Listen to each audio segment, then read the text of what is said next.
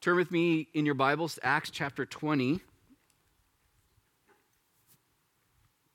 This morning, we're continuing our study through the book of Acts. We're moving along, continuing to move along in a series of studies where we're looking at Paul's message to the Ephesian elders. This is a really important message for Paul to share with these men.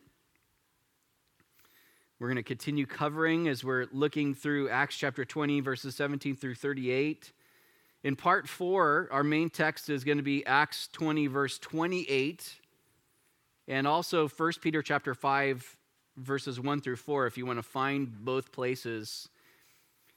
And the context as we continue is again, we're, we're looking at Paul who understands that some really hard times are coming for him. He knows that in going to Jerusalem that chains and tribulations are awaiting him.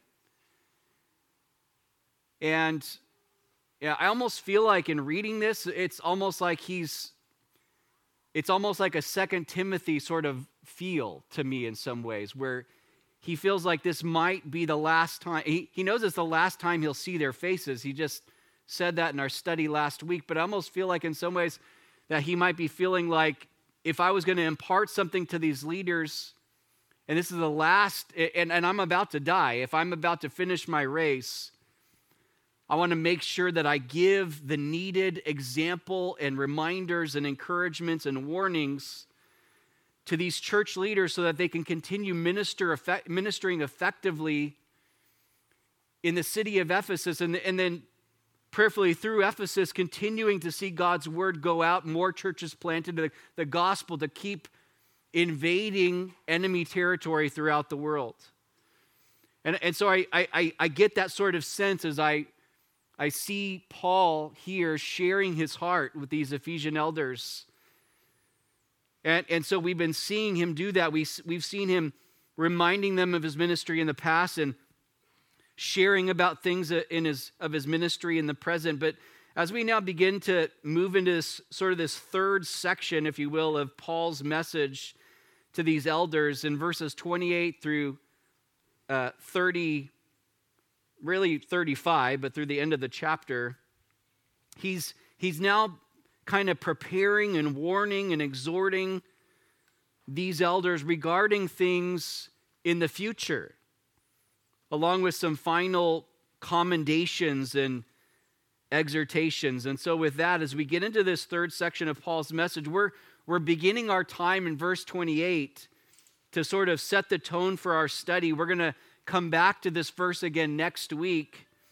But we're going to spend then the most of majority of our time in 1 Peter chapter 5 where Peter some some years after this word from Paul in a lot of ways gives greater clarity regarding things that, that Paul says in his initial exhortation to these church leaders, these elders, these pastors, these shepherds, these overseers. And, and while this is a specific word to those with a specific role in Jesus' church, I believe there's some encouragement in here that the Lord would have for all of us.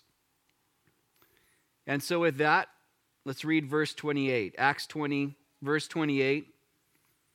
Paul says, Therefore, take heed to yourselves and to all the flock, among which the Holy Spirit has made you overseers to shepherd the church of God, which he purchased with his own blood. In light of what Paul shared in the previous verses, he now gives them this charge regarding the calling, the role, the responsibility that the Lord had given them as leaders in Jesus' church. And as he doesn't go into all the details of how to take heed to themselves or how to oversee and shepherd God's flock there in Ephesus that Jesus himself had purchased with his own blood and called them by his Spirit to lead, there must have already been a combination of, of Paul teaching them those things when he was still ministering with them and ministering to them for those three years in Ephesus, but also a, a learning by example that had taken place as they had watched Paul's life and saw how he lived these things out and got to minister alongside him, learning from how he shepherded and oversaw and was a spiritual elder of the people of God. And I, and I want us to come back to this and, and spend some more time really looking at this and also kind of seeing what this should mean for a church body, what, what it would look like, and what, what does God intend for a body of believers. But since, since Paul doesn't give us much insight here when it comes specifically to the calling and role of shepherding, of, of overseeing, of being an elder in Jesus' church, I, I, wanna, I want us to consider what Peter actually shares uh, some years later in his first epistle, where he, he writes to elders in Jesus' church who were dispersed. They had been scattered because of persecution so that we gain a better understanding of what Paul had in mind when he speaks of the call and role of the Ephesian elders here in Acts chapter 20, verse 28, because some, you know, these three sort of definitions that Paul uses in this verse are the same ones that Peter uses as he writes in 1 Peter chapter 5. And so with that, turn with me over to 1 Peter chapter 5.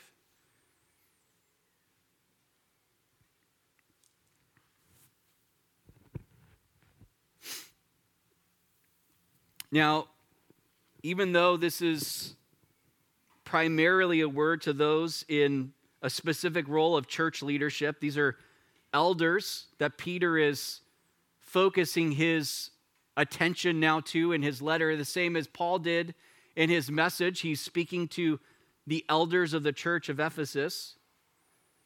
There are things for all of us that we can learn from this passage and apply in our own lives because each of us are called to lead others to Jesus Christ.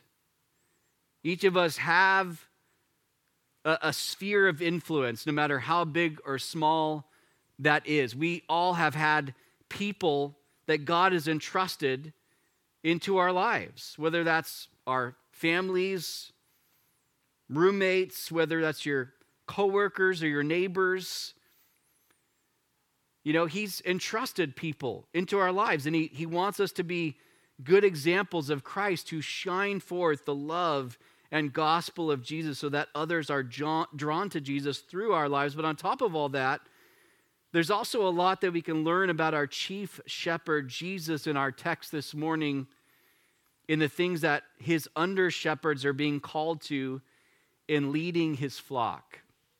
So with that in mind, look at verse 1 of 1 Peter chapter 5. Peter writing here, he says, "The elders who are among you I exhort, I who am a fellow elder and a witness of the sufferings of Christ, and also a partaker of the glory that will be revealed." Peter says, "The elders who are among you I exhort." Now, as churches were planted, and people within those churches were discipled. Elders, pastors would eventually be raised up and appointed by the Lord in those various churches because understand that's how God has designed his church to be led. You know, it's interesting when people don't have a very solid biblical foundation, or maybe it's an unbeliever, and they're they're thinking about the concept of the body of Christ. How many times we can hear somebody sort of coming from a perspective of thinking like, well, that's a, that's a man made sort of thing. Like, man just came up with it. It's a way to keep people under someone's thumb or, you know, whatever the case may be. And yet, that's not true when it comes to how God has designed his church to be led, to be shepherded, to be cared for.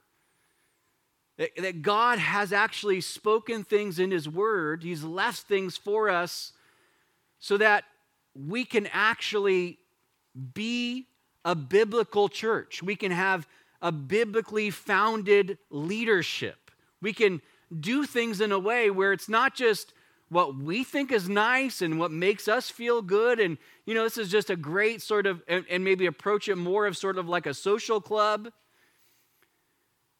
We don't have to do things that way because we see the body of Christ in action in the Word of God. We, we have God leaving us some clear instruction of what it means to be a member of the body of Christ, what the church should look like, and specifically why we have people who lead. And just so we're on the same page, that word elder there had less to do with the age of a man and more to do with the spiritual maturity and biblical qualifications that were being met and the calling and anointing of God upon a man's life to serve Jesus' church.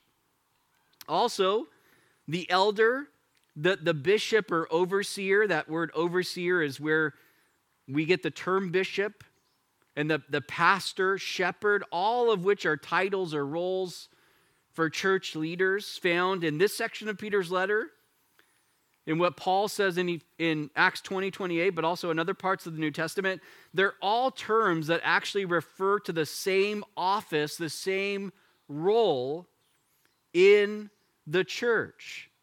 Just like Paul in Acts 20, Peter is speaking to elders primarily in Jesus' church, who he also notes are called to shepherd and, to be overseers in Jesus' church. See, there was a there was and is an expectation that in each local church fellowship there would be elders, bishops, pastors, whatever you want to call that person, who met the qualifications laid out later by Paul in 1 Timothy chapter 3 and Titus chapter 1. Men who knew and loved Jesus, who were spiritually mature, who were called and anointed and appointed by the Spirit of God, and who were spirit filled, spirit led men whose lives were sur- surrendered to and devoted to Jesus. What's interesting in finding these different titles here, and in what Paul said in Acts 20 28, is that he doesn't talk about church structure or church procedures or church government, but just talks about the heart and character and responsibility and attitude and motivation of the leader. So while there can be some flexibility and freedom in the things that God's word isn't clear about when it comes to church structure and government and procedure, what we're not to be flexible with are the things that God's word is clear about when it comes to the character and conduct of the person that he calls to lead. this is really important because in our day, the church, to a large degree, has elevated a lot of things that God hasn't personality, and charisma, and speaking ability, speaking ability, and seminary degrees, and even what we've seen throughout this pandemic exalting of and elevating of someone because of their personal convictions about things. over the things that God has actually elevated and said are important and must be found in the life of a leader in his church. So Peter addresses the elders among the churches. He lets them know that he has an exhortation, a, an encouragement, a call to action for them, and then he reminds them that he's a fellow elder.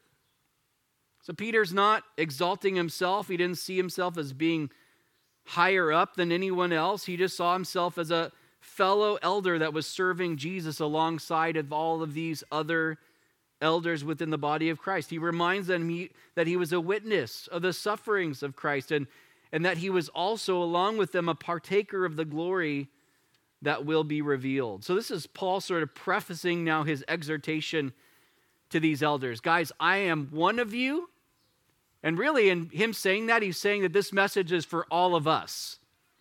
So Paul's not excluding himself from the things that he's sharing with these other leaders in the body of Christ. But look at what he goes on to say in verses 2 and 3. It says in verse 2, he, he says, Shepherd the flock of God which is among you, serving as overseers, not by compulsion, but willingly, not for dishonest gain, but eagerly, nor as being lords over those entrusted to you but being examples to the flock. Peter begins his exhortation in verse 2 by saying, Shepherd the flock of God, which is among you, serving as overseers. When we see this in light of verse 4, where Jesus is called the chief shepherd, we understand that the role of the shepherd, which is actually where we get our term pastor, is that the pastor is not the chief. He's not chief, but that he's serving as an under shepherd under the chief shepherd, Jesus. And I would add to that that the, the pastor, while called to shepherd, never stops being a sheep in need of our chief, our good shepherd's care, too. It's a weird thing because I need God to shepherd me just like you all do. That doesn't change. My need, when I read Psalm 23, when I read John chapter 10, and Jesus is really, in a lot of ways, pointing to Psalm 23 being a reflection of Him as our good shepherd. When I read those things, I don't go, man, this is really great for everybody else. I go, Lord, I need that. Lord, I need you to lead me beside those still water. I need, to, I need you to make me to lie down in the green pastures. Lord, I need you to restore my soul. Lord, I need you to make my cup run over. I need you to be able to make me be able to feel like I can eat in the presence of my enemies. Lord, I need your goodness and your mercy to follow me all the days of my life.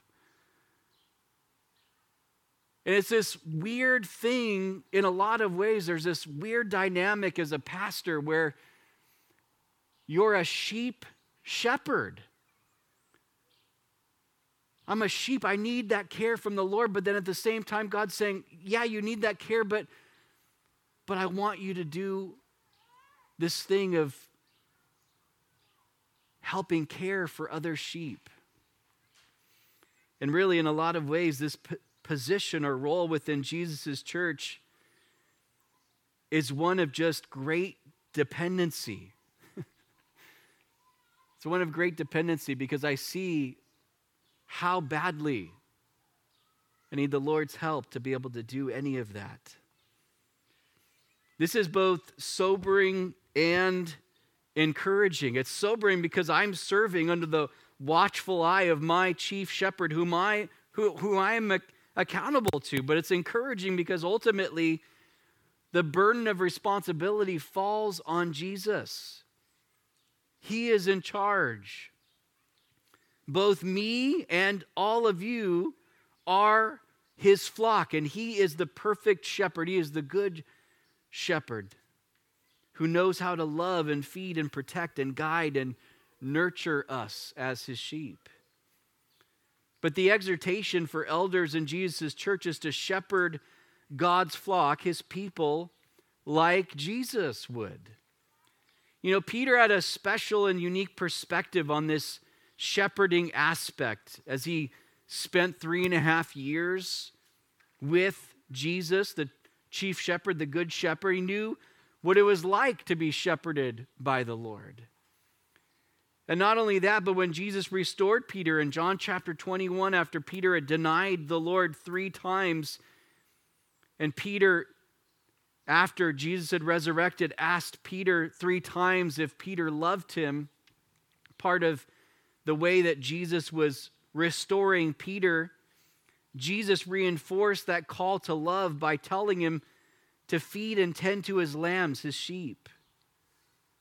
In that restoration, was a new calling in Peter's life to be a shepherd, tending to and feeding Jesus' sheep, which are two main components in being a shepherd of Jesus' flock. A shepherd after God's heart, according to Jeremiah 3:15, the Lord speaking there, feeds his sheep with knowledge and understanding.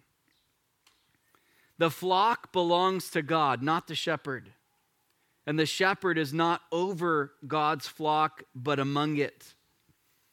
In order for a shepherd to tend to and care for and feed and protect and lead a flock well, he has to be among the sheep. My calling as a shepherd, as a pastor, is to shepherd like Jesus. And when I think about that, I see how much I need to grow, how much I need the Lord's help, how, how much I, I need God to change and transform me, that, that that would truly be the reality in every sense of the phrase. To shepherd like Jesus, to love and tend and feed and protect and lead and serve you all. And this requires me to be among you.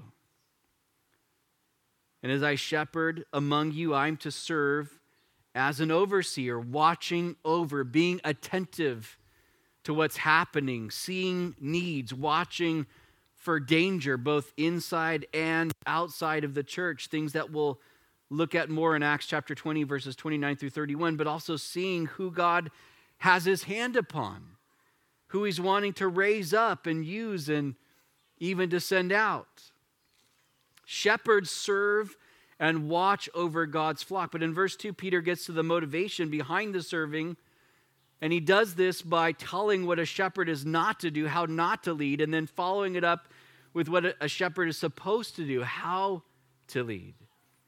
He says, not by compulsion, but willingly.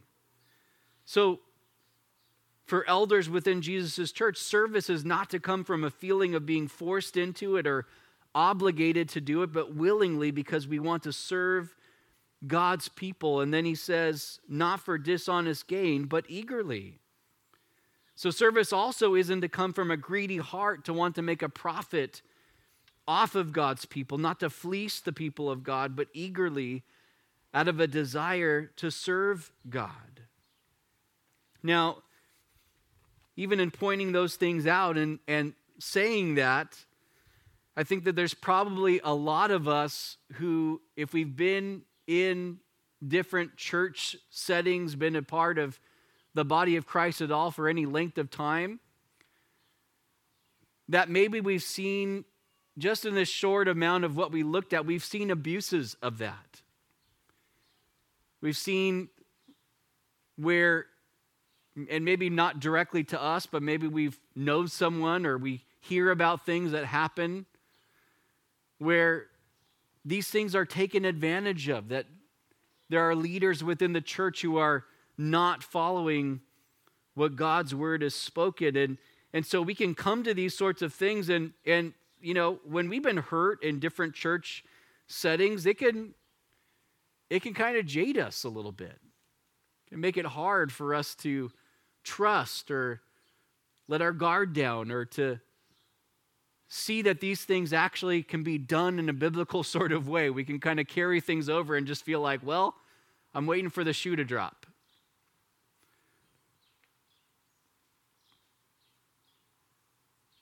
But that's not how it has to be. And I pray even for those who have some church baggage that God would help work through those things. You know, unfortunately, many have made their way into pastoral ministry with bad motivation. And the result has been bad fruit and unhealthy ministries and, and damaged sheep because of it. And these are things that can be avoided if those desiring to become leaders in Jesus' church that sense God's calling upon their life in that way would take these things to heart. And also, if church leaders held up God's word as the standard to gauge whether someone was qualified and had the right motivation before putting them into a position of spiritual leadership in Jesus' church.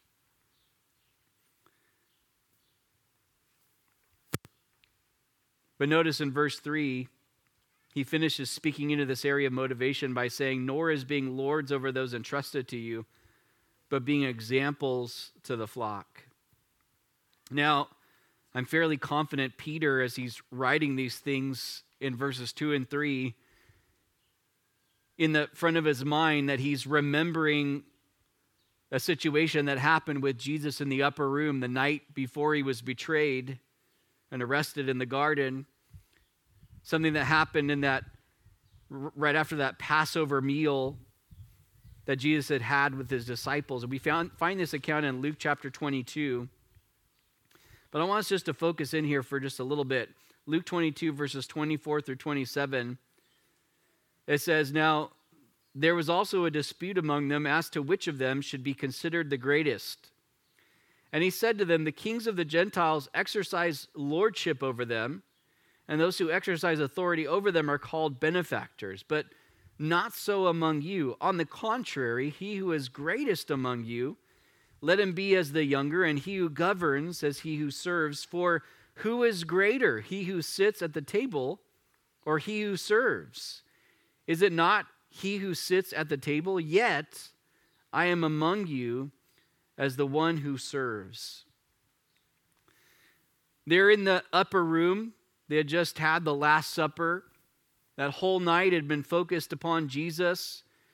And in verse 24, we find that the disciples are putting all the focus on themselves and they're arguing about which one of them was the greatest. You know, you think about these moments in the gospel accounts where things happen, and when you consider sort of the timing of it, it, it really shows the humanity of the disciples, doesn't it? Jesus had washed his disciples' feet already before this. He had talked about how those Passover meals were pointing to him and they're going to do these things in remembrance of him, his blood that was about to be shed, his body that was about to be broken. And then we find this where the disciples are going, having this argument about who is going to be the greatest. And you just, it seems so out of place. Like, what? Like, why? Why are you even talking about this right now? Why? This is like the worst possible timing like, no one's even considering Jesus. No one's thinking about how he's, you know, about to die. Let's just talk about how one of us is going to be greater than the rest of everybody else, because that's what's really important right now. But, you know, it, it really does show us that when we give our lives to Jesus, the desire for greatness doesn't just automatically go away. Just like these disciples, we want to be viewed by others as greater than we really are. We'd rather be served than be the ones serving others.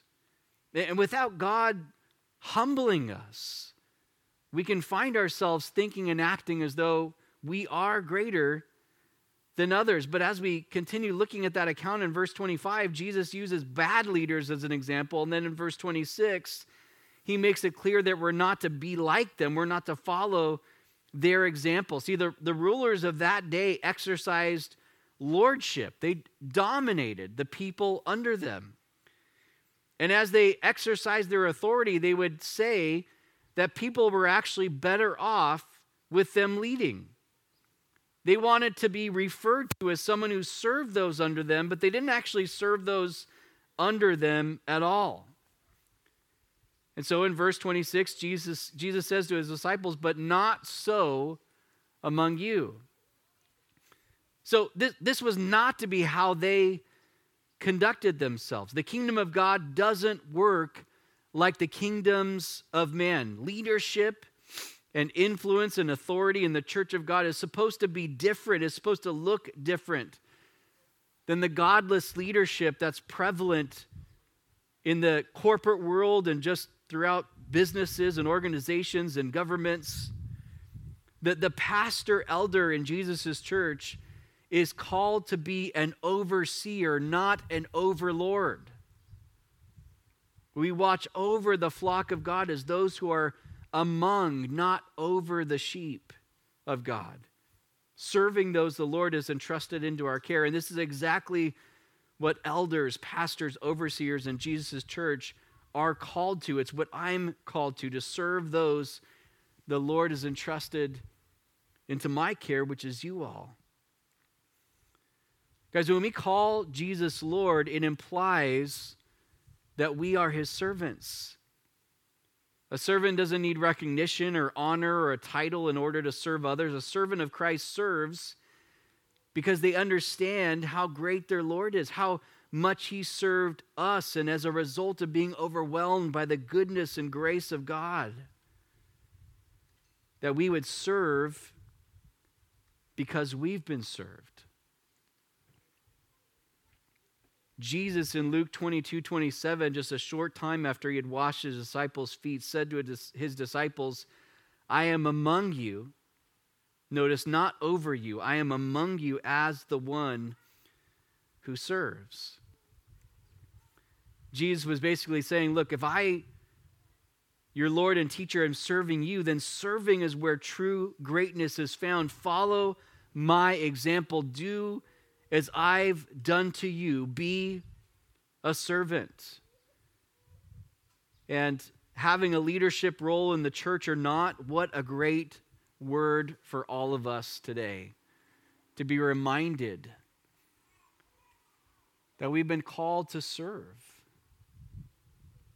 But back to 1 Peter 5, verse 3 as an elder, pastor, overseer in this church, I'm just a steward, a steward of those the Lord has brought into this church family, which means that I'm just a fellow servant that's been entrusted with a different level of responsibility with those who belong to our Master Jesus. I'm not Lord over anybody, nor would any elder in this church be a Lord over anyone, but to be an example to everyone, honoring and representing our Lord in all that we say and do, genuinely and passionately seeking to imitate Jesus. You know, as I considered this portion of Scripture and as I thought about Paul's, you know, exhortation even in Acts 20 28, I just you know, I'm praying even this year that God would call and anoint and raise up more godly, spirit filled men to come alongside me and lead in this church. I'm praying for that in this new year.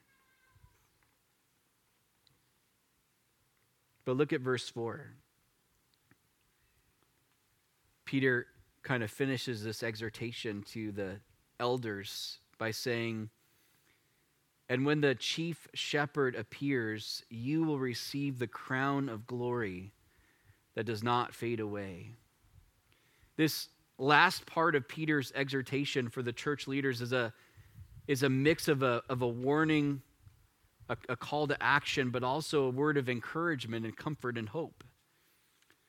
Guys, one day the chief shepherd, Jesus, is going to appear. And for me as an elder, he's going to hold me accountable for how I shepherded his, his flock, served his flock, watched over his flock, the example I was to his flock. And this does motivate me to want to lead well because I don't want to dishonor my shepherd. I, I want to be faithful as an under shepherd among Jesus' flock. But this also brings me great encouragement and comfort and hope, knowing that when Jesus appears, he wants to reward me, but not just me, but all of us. This reminded me of what Paul wrote shortly before he was martyred for his faith in 2 Timothy chapter 4 verse 8. Paul writing there to Timothy he said, "Finally, there is laid up for me the crown of righteousness, which the Lord, the righteous judge, will give to me on that day. Notice, and not to me only, but also to all who have loved his appearing. Our chief shepherd, Jesus, is going to come. Again, he's going to appear.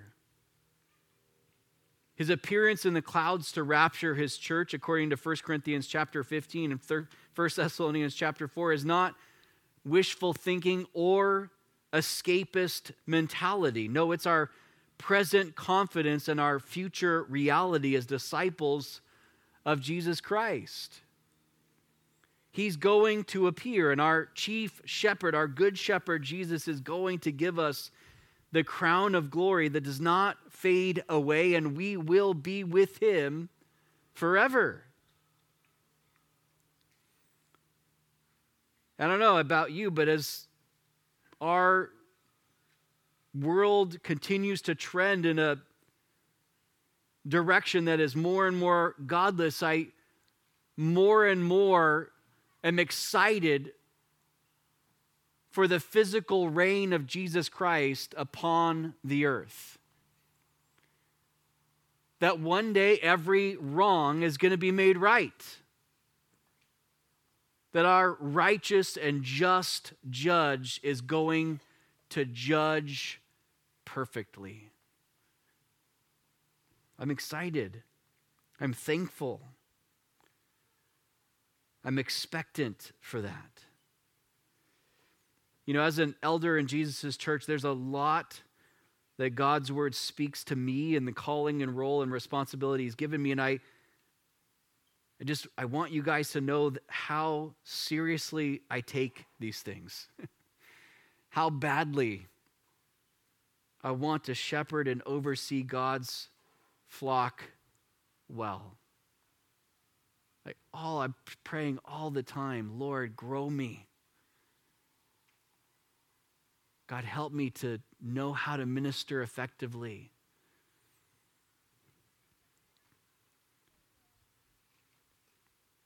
I take these things very, very seriously. And I think in these things, as again, we are looking at a very specific sort of role here and calling. I, I would like to commission you, and I know many of you already do this, but I would love to commission you to pray for me. Pray for me. I, I don't ask that very often. It's, it sounds selfish for me to say it, and the, but, it, but it shouldn't be. Shouldn't be a selfish thing for me to say.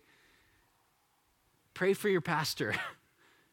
and pray that God would raise up other godly men in this church to lead.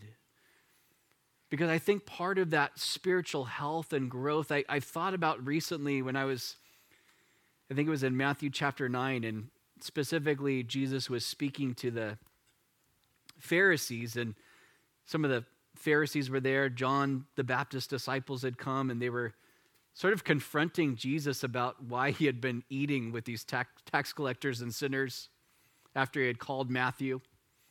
He's eating in Matthew's home. And they're like, Jesus, why don't your disciples fast? Like, what's the deal? Because they're just seeing them feasting, having a party, they're celebrating. How come you guys aren't like off, you know, wailing and mourning with, you know, ash on your heads and you know, sackcloth. Like, how come we're, you know, we're doing this very spiritual sort of thing? We're, we're really like afflicting our souls, but you guys are all just celebrating and feasting and having a great time. And, and Jesus just said, like, look, there's going to be days where my disciples will fast. But he told them, you don't put new wine into old wineskins. Because if you do, the wineskin will burst. It can't handle it. It's too hard and crusty and unyielding. Like, in order to preserve it, the new wine has to go into a new wineskin. And I have thought about that and thought about God, what about these new things that you're wanting to do in our lives? What about those new things maybe that you're wanting to do in our church? And again, specifically in context, Jesus is speaking about how the religious system of his day couldn't hold the new work that God was wanting to do, this new covenant that God was wanting to usher in. But as I think about some sort of personal application in some ways of that, that sometimes I can get a little crusty and hard. I could become sort of that old wineskin, and God's wanting to do new things. He's wanting to pour His Spirit out in new ways, maybe. But am I just so set in something, or maybe I'm just not, I'm not really listening. I'm, I'm not flexible to what the Spirit of God is wanting to do. And so it's not because God doesn't want to pour out His Spirit in a new way. It's not because He's not wanting to do something fresh. But that maybe I'm the problem at times. And maybe for some of us, we would connect with that this morning. You know what? Maybe, maybe you, like me, you would say, I It's me. It's not because God's not wanting to do something new and fresh. It's not because He's wanting to bring in a new season or bring about a season of refreshing or whatever that might be in your life, but that maybe we would be unyielded. We would be lacking that flexibility. We'd be a little closed off at times to what the Lord's wanting to do. And I think about for us as a church, and I think about God, and I've been praying, Lord, those new things that I know that you want to do, those ways that you want to grow us. You said you would build your church, the gates of Hades would not prevail against it. And we've been through a weird season, but those new ways that you want to work, those new things that you're going to lead us into, can we even handle it? Are we in a place where we can be those wineskins that Jesus can pour into that can, that can handle the new thing? And I think part of that is also has to do with God wanting to raise up more people to lead. It's been something I've been praying about a lot. And, and I just encourage you, as you pray for me, pray for our church. Pray that God would do that, that God would rally and raise up and, and anoint and appoint people to, to lead. I'm just one person. And in order for our flock to really be ministered to, and if God was to bring new people here, would there be people that could minister effectively? And as I look around, there's so many amazing servants of God here in this church that I count it such a privilege to serve alongside. But I, I believe in part of this, again, this maybe new things that God might be wanting to do, that, that God's wanting to expand sort of the, the leadership community of this church, if you will. And I just, again, call upon you guys to be praying, praying that the Lord would lead me in that. So that as God wants to build his church here, as he wants to bring maybe new people or unbelievers or whatever, that we would be ready. We'd be flexible. We'd be, we'd be able to just get right on board with what the Spirit of God is wanting to do in this new year or in a new season as things change and as, as we change. And, and part of that is that God has designed for there to be these people in His church elders, pastors, overseers. Why? Because He cares about our spiritual health, He cares about our spiritual growth. He cares about our spiritual effectiveness as His people. And, and for me, I'm just one person among all of you. I'm just one part of the body who's been given a very specific role. Not better, not elevated. Yeah, maybe a little bit more visible, But, guys, really, God has called me to be a tool in His hand to help you all flourish. That we would all be all that God intends for us to be as His people. And in some ways, this is this kind of nails me. Like this study, you know, I hope that we again see things about Jesus, that we learn things as Peter and Paul are both writing specifically to this very specific sort of role in the church of God that we would gain a greater appreciation for who our shepherd is, Jesus. Seeing that these things were clearly reflected in Jesus' life and ministry. That we can see in Jesus the, the shepherd that our souls need and long for. The shepherd who with him, there is no lack. He leads us well. But while this kind of, again, it, it, it hits on an area of the church that, you know, it's important. Because if the spiritual health of the leadership is not where it's supposed to be, it's going to affect the rest of the body. So there are things here that I have to take heed to as your pastor.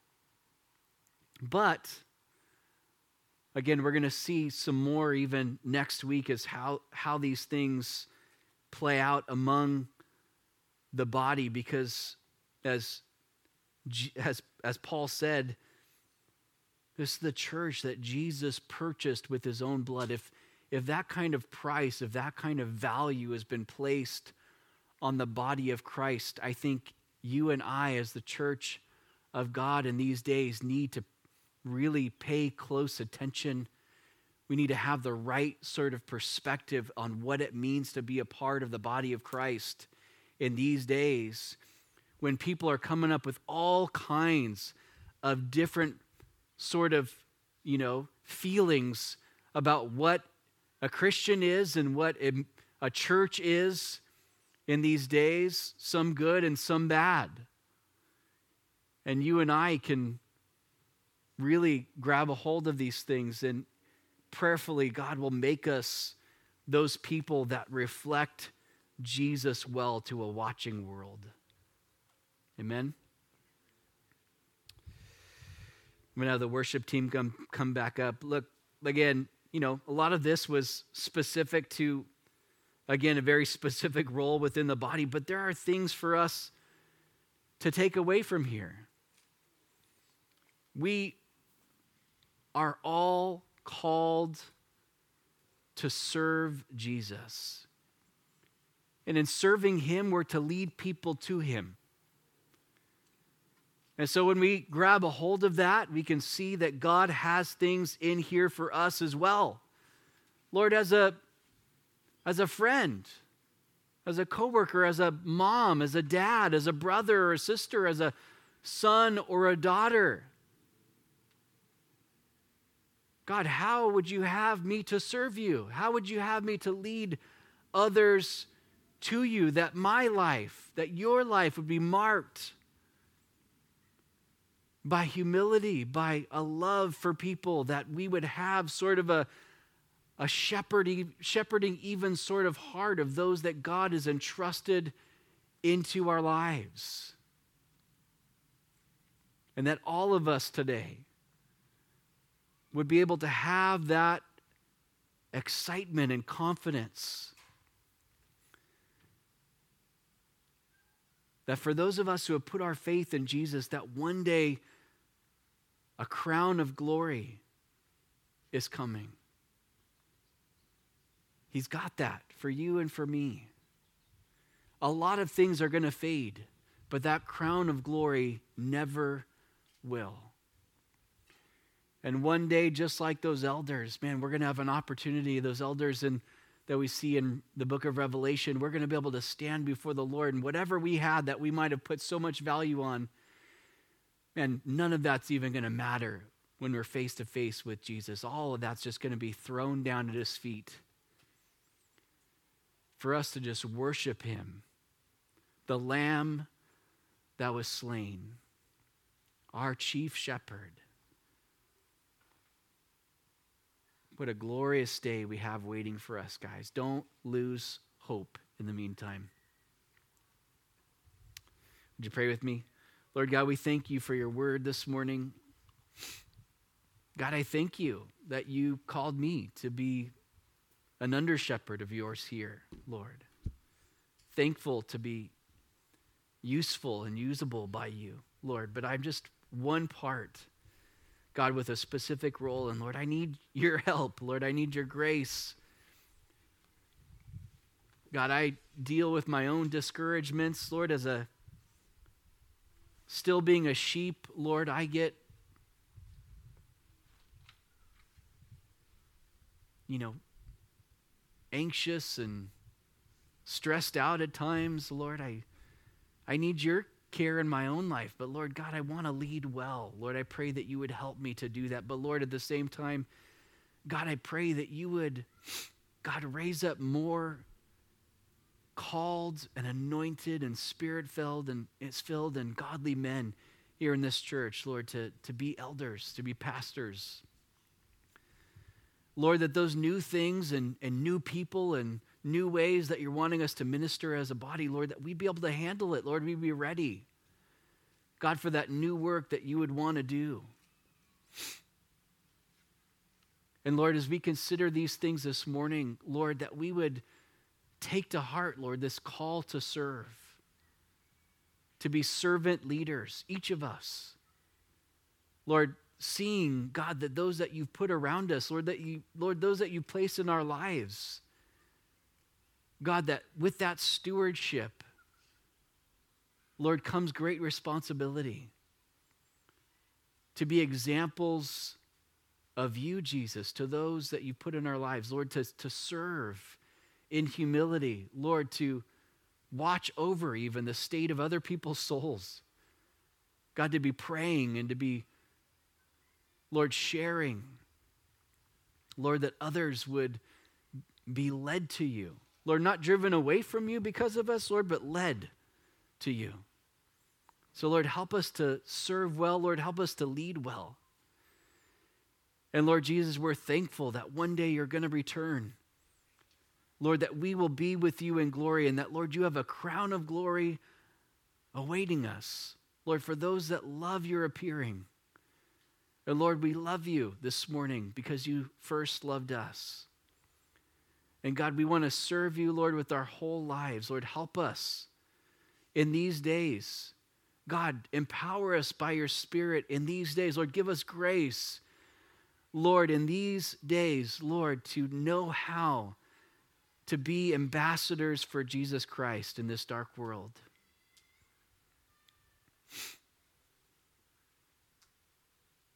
And God, for those this morning that are needing, Lord, your shepherding work in their own lives, Lord, those that are needing, God, that leading of you to be able to lie down in the green pastures or to be led to those still waters to drink, Lord, uh, those that are in need of your restoring work in their souls, God, would you do that? Lord, would you comfort and, and heal and encourage and strengthen? Lord, God, would you cause the cup of people's souls to run over with the work of your Spirit? God, would you bless your flock here at Calvary Walnut Creek? Lord, would you, God, if we've gotten crusty in any way, Lord, if we've become old or hard or rigid wineskins, Lord, soften us up, Lord. As that old Keith Green song says, Lord, with the wine of your love, Lord, soften us. And then, Lord, pour into us, Lord, those new things, those new, fresh works of your Spirit. Lord God, build your church here. Lord, we want to see more people discipled, more lost people find salvation in Jesus, Lord. We want to see, Lord, you reach those in the Diablo Valley. God, work powerfully among us, Lord, that you would work powerfully through us, Lord, for your kingdom and your glory and your purposes, God. I just pray, Lord, if anyone is here this morning that doesn't know you personally, Lord, if they've never put their faith in you, Lord Jesus, that even now, Lord, you would be calling out to them, Lord.